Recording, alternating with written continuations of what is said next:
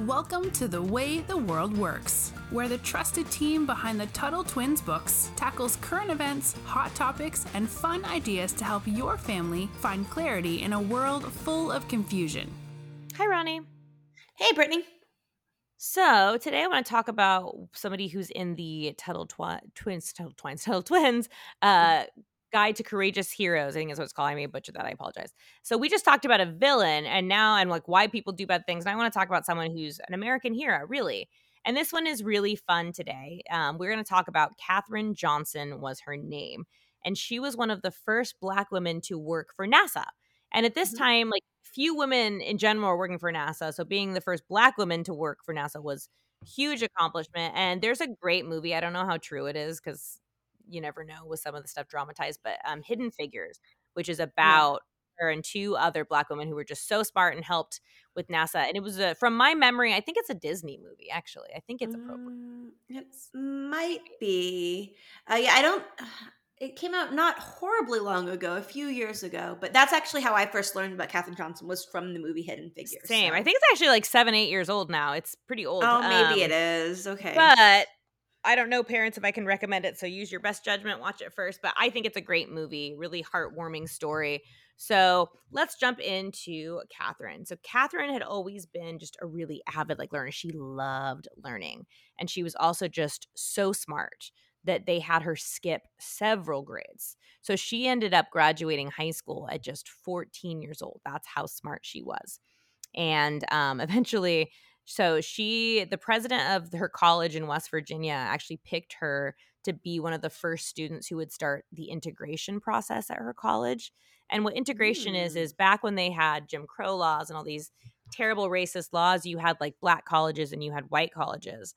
But once integration started happening, meaning once they they started putting both black and white students, anybody together, um, that was and that was not always met with with kindness. There were a lot of bad things happen because of that, because people were racist and trying to keep black people out. But she was one of the first people to start integrating in her college that used to be all white. And by 18, she was already done with school. Like that's how crazy smart she was. So she had a degree, a graduate degree in both math and French. So very, very smart woman. And she just loved solving equations. Like they were just like fun puzzles for her. And she was gifted at it. Like that's that was what she was just so good at.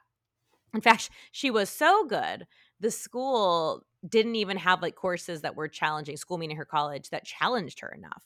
They had to like, they were like frantically trying to create new courses for her because they couldn't keep up with how brilliant her mind was. So, if that gives you an idea of just how smart she was, it was crazy smart.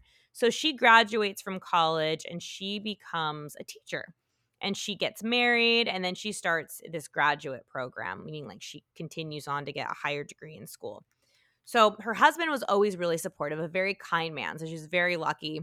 And the thing is though she really wanted to become a mother and so she quit her graduate program and she had a baby girl and eventually excuse me eventually she had two more daughters. So she was raising three girls and she still continued teaching which was nice because she could be with them when they weren't in school. Everything was working out so then at a family reunion in 1952, a family friend mentioned that the National Advisory Committee for Aeronautics was looking for mathematicians. And James, her husband, he encouraged her to apply.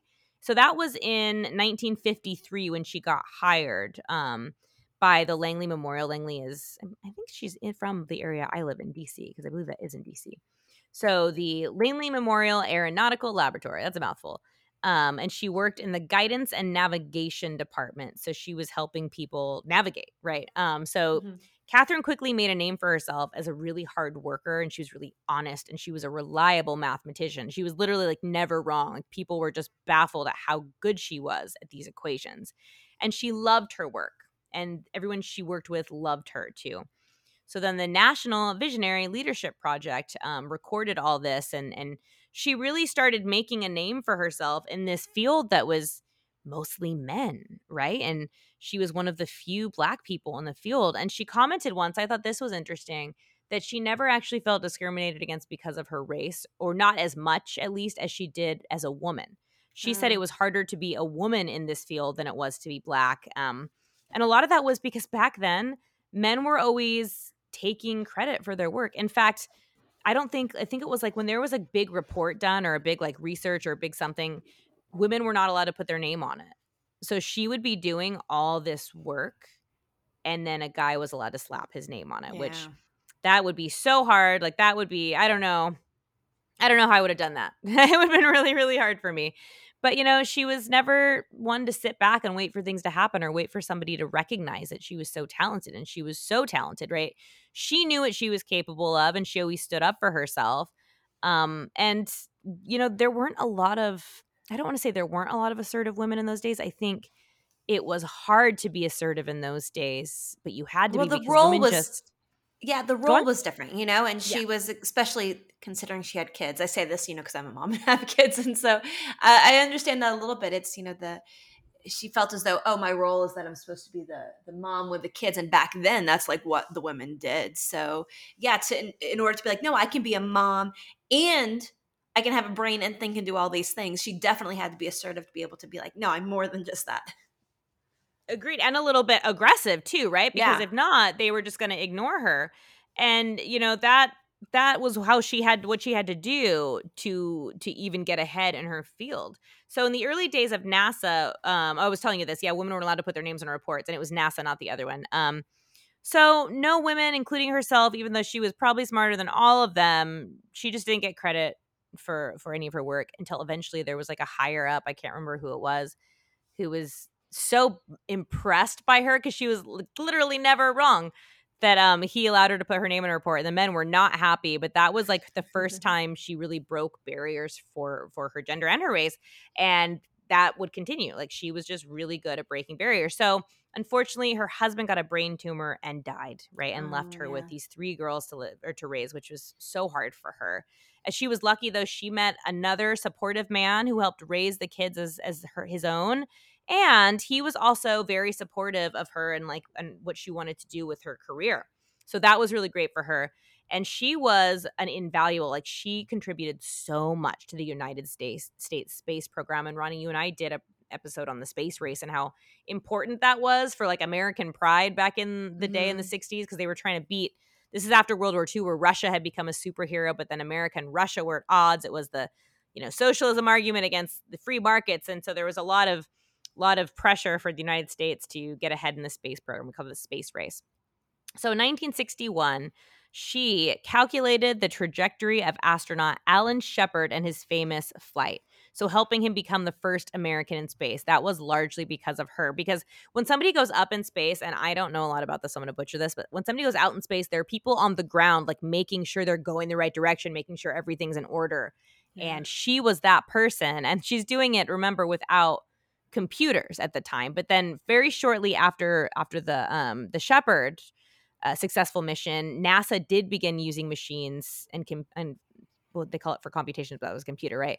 Instead of people. And this is still new technology. And remember, at the time, computers were like huge. It wasn't like a tiny thing that got in your desk. And it was also new technology that people didn't really believe in because new technology always scares people. We're doing that with AI right now, right? And AI scares me, I'll admit. So so this is new new stuff for them. So what they did is they had Katherine check the computer to make sure the computer had all the equations right. So Katherine is like literally today we think of computers as like oh so much more than humans. Katherine was checking the computer. They didn't trust the the computer and just imagine being so good at math that you were the one checking the computer for accuracy. So I always think that's fun. And I believe that's what the movie Hidden Figures is about, how she was doing all that. And yeah, this it's a big part of the movie. This big this part, part of the movie. right there. Yeah. Yep. And as NASA, you know, was preparing to send the first man into orbit in 1962, Katherine was selected to do her most famous work. And the mission of John Glenn, that was the first guy to orbit the Earth, was so complex that they had to build almost like an internet, like a worldwide communications network that linked tracking stations around the world all to this one giant computer in Washington and the one in Cape Canaveral, because I think there's a base there, and then Bermuda. So these computers were again solved to or created to solve these equations that they needed to get the mission done safely. People's lives depended on this, but they weren't perfect. And John Glenn was so like wary, so like nervous about the computer doing it that he personally asked Katherine to double check and check all the equations and make sure. He put his life in her hands. That was the only way he felt safe. And I think there was a quote, I don't remember what it is, but that like once he had her on board, he was like ready to go. So she became like the trusted person to program the equations in the computers once they started moving more towards letting the computers do it because everyone trusted her intellect. And mm-hmm. to be mm-hmm. honest, and this is the same with AI, like they're only as good as the people who code and program them on the back end, right? That's how they're able to be so smart. So she helped really advance all this new technology in the field and also helped with probably the one we all know the most Neil Armstrong's trip to the moon. That's the the yeah. famous moon landing in 1969, um, which I think was in July, maybe, or like June, sometime in the summer. But so that was a lot largely because of her too. And it was cool because this was the first real like STEM, like science, you know, engineering, a uh, role model for both women, like all young girls everywhere and, and young black girls too. So like she had books and movies about her and even had a Barbie named after her. And this part I really like. She lived to be 101. I thought oh, that was really, really cool. Yeah. So yeah like that's that's crazy that. to me yeah um so yeah i think she's a really really cool figure i think she's also a really important figure because again this was a time when women and especially black women were not given a ton of credibility even though they were very smart in their fields and she just she proved herself she was so good that nobody could really keep her down so really great story don't forget to pick up the tuttle twins heroes guide to learn more about these great heroes and get more of the story of katherine this is just a taste so, guys, don't forget to like and subscribe to the podcast. And until next time, we will talk to you soon. All right, see you soon. You've been listening to The Way the World Works. Make sure your family is subscribed and check out TuttleTwins.com for more awesome content.